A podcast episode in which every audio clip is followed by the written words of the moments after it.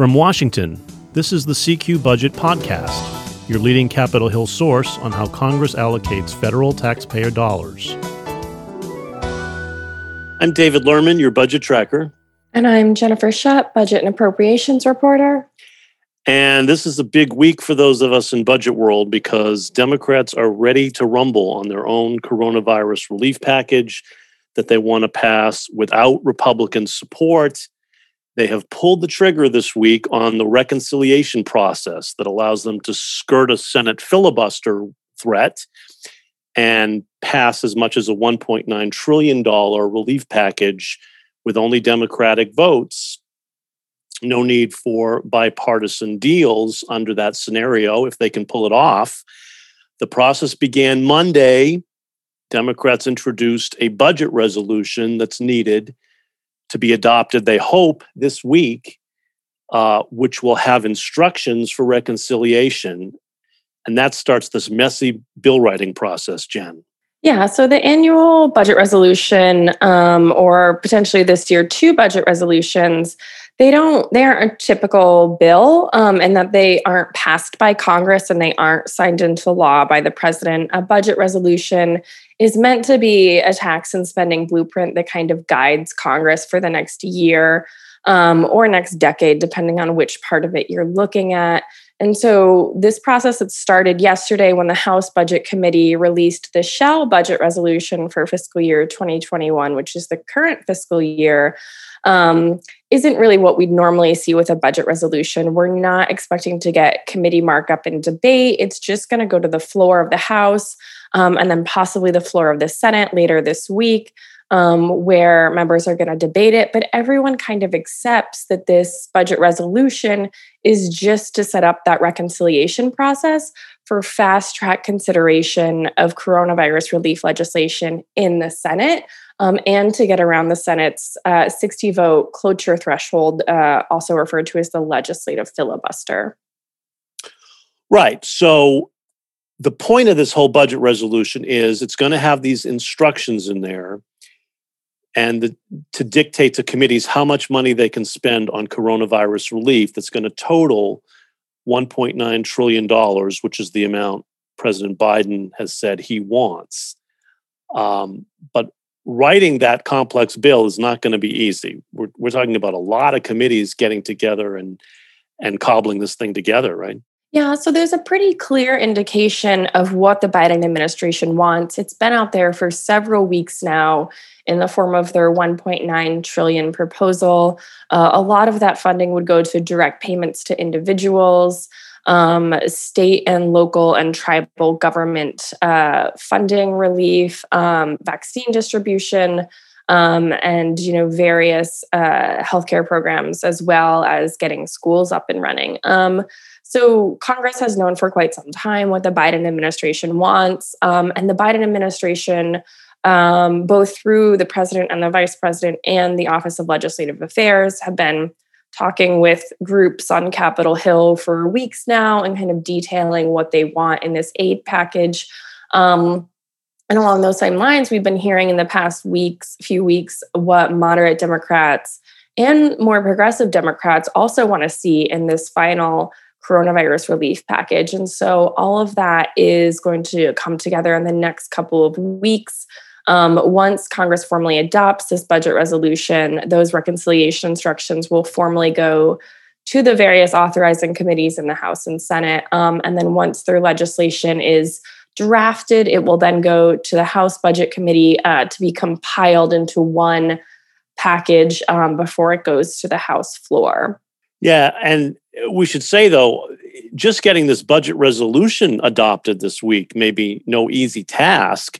Budget resolutions are always can always be hard to pass, and they're very they tend to be on partisan, close votes, and this is a closely divided Congress. Democrats have little margin for error here, uh, which means every lawmaker has a lot of power in shaping this thing if they want to be sticklers. I think Democrats only have like four votes to spare in the House. And of course, this is a 50 50 Senate, which means if any one Democrat defects on this thing, it could sink it. Um, so just getting this budget resolution passed this week is going to be an uphill climb. Yeah, we think that the budget resolution isn't necessarily going to be problematic from a vote count perspective in the House or Senate. Um, and then, you know, in terms of formally adopting that document, uh, a lot of Democrats um, have said that they agree that moving forward with the reconciliation process doesn't halt bipartisan negotiations on a coronavirus relief package. It just puts Democrats on a separate sort of legislative track where they don't have to, you know, make sure that they have at least 10 Republicans on board with the proposal in the Senate. Um, and, you know, this is the, the messaging we've been hearing from Democratic leaders in the White House uh, for a while now is that just because you're doing a package through the reconciliation process, where you can do it along partisan lines if you want to in the House and Senate, it doesn't mean you that's guaranteed, right? We've been hearing from the Biden administration and Democratic leaders repeatedly that they're open to Republican ideas on this package. Um, it just sounds like they're not necessarily going to come down to around that 618 billion figure that 10 Senate Republicans outlined on Monday uh, before having a two hour meeting with uh, President Biden and Vice President Harris at the White House. Yeah, uh, that's the other dynamic going on here is that even as this reconciliation process is triggered, Republicans are still holding out hope for some cutting some kind of bipartisan deal um, that might avoid the need for it. And and these Senate Republicans did offer this $618 billion package on Monday, but that's less than a third the size of what Biden is hoping to get. I mean, they are at vastly different poles here in trying to in trying to reach a compromise. There is a vast gulf between them right now that makes me think a bipartisan deal that could be reached in in the next coming days or a week or so it seems very unlikely, right?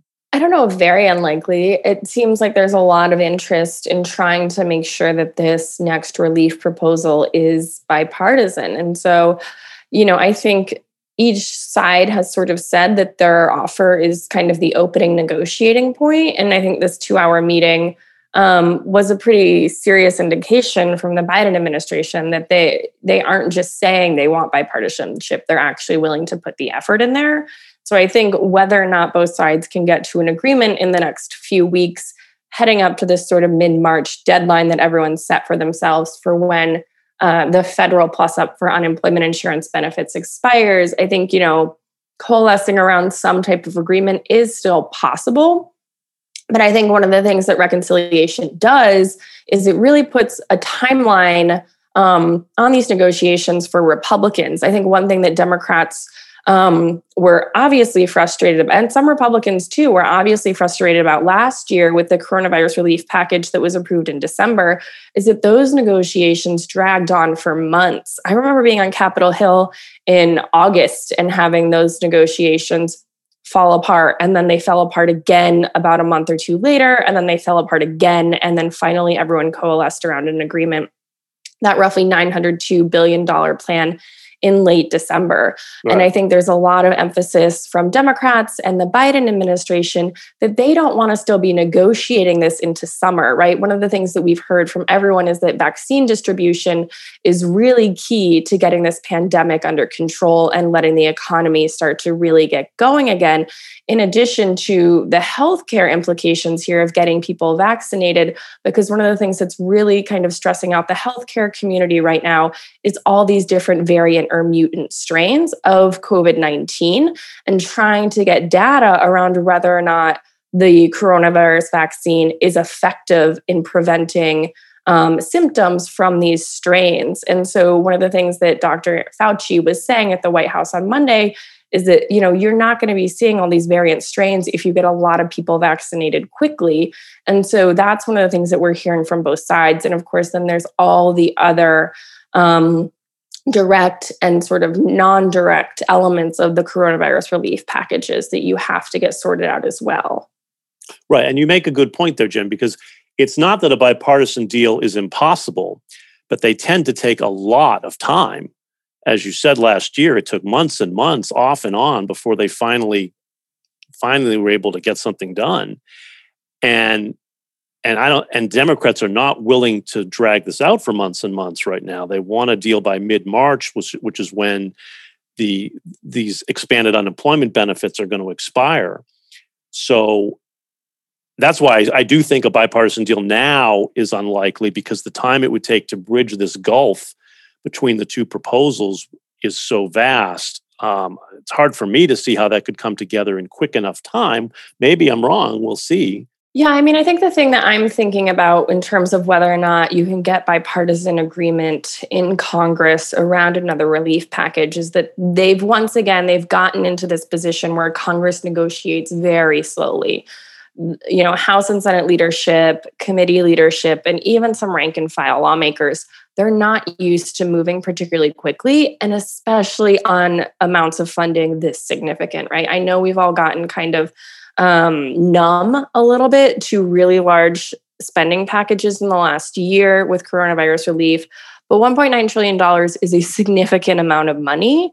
Um, and so I think one of the things that lawmakers are used to doing and kind of settling into doing again is taking months um, to negotiate these packages because it's just what they're used to. Um, but if we think back to last March, when the pandemic really started hitting in the United States, Congress negotiated three bills, three coronavirus aid bills very quickly. And so I think what we're hearing in terms of Democrats moving forward with the reconciliation process and setting this mid March deadline for final approval and enactment of another relief package is that, you know, we were able to get bipartisan negotiation quickly in March last year, and they really feel like they need to do that again for various economic and healthcare reasons. And so it's really going to be interesting to see whether or not uh, Republicans and certain moderate Democrats kind of, you know, say, okay, we're on board with the fast pace and really start moving these offers back and forth quickly, like we saw last March, um, or whether or not,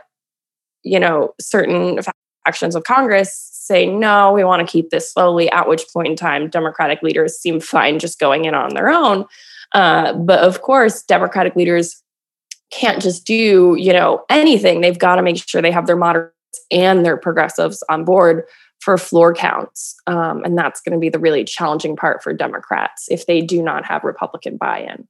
And I mean, at $618 billion, the Republican plan leaves a lot out the Democrats want, particularly nothing for aid to state and local governments, which has been a, a long time partisan hangup here uh, nothing at all. Biden wants $350 billion for state and local governments. So that's a huge difference.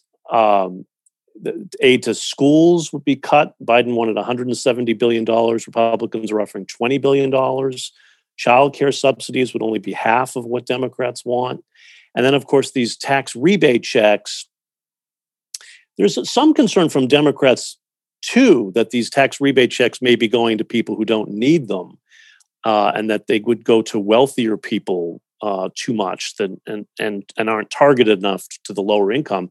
There's some bipartisan concern about that, but the Republican plan does cut that way back. Instead of a maximum of $1,400, there'd only be a maximum of, of $1,000. And and you you can't make a single person can't make more than fifty thousand dollars a year to be eligible, as opposed to seventy five thousand dollar a year under the Biden plan. So there's some real hangups here less generous unemployment benefits also $300 a week instead of $400 a week and and they'd only run through june not september. Um, and of course republicans don't want to see the minimum wage increased. The democrats want to more than double so there's a, a lot that would have to be negotiated in a very short amount of time which wasn't possible last year. It took forever. It took months and months and months. Um, so even though both sides said they had a good meeting Monday night in the Oval Office, um, that's a tall order to get something like that done.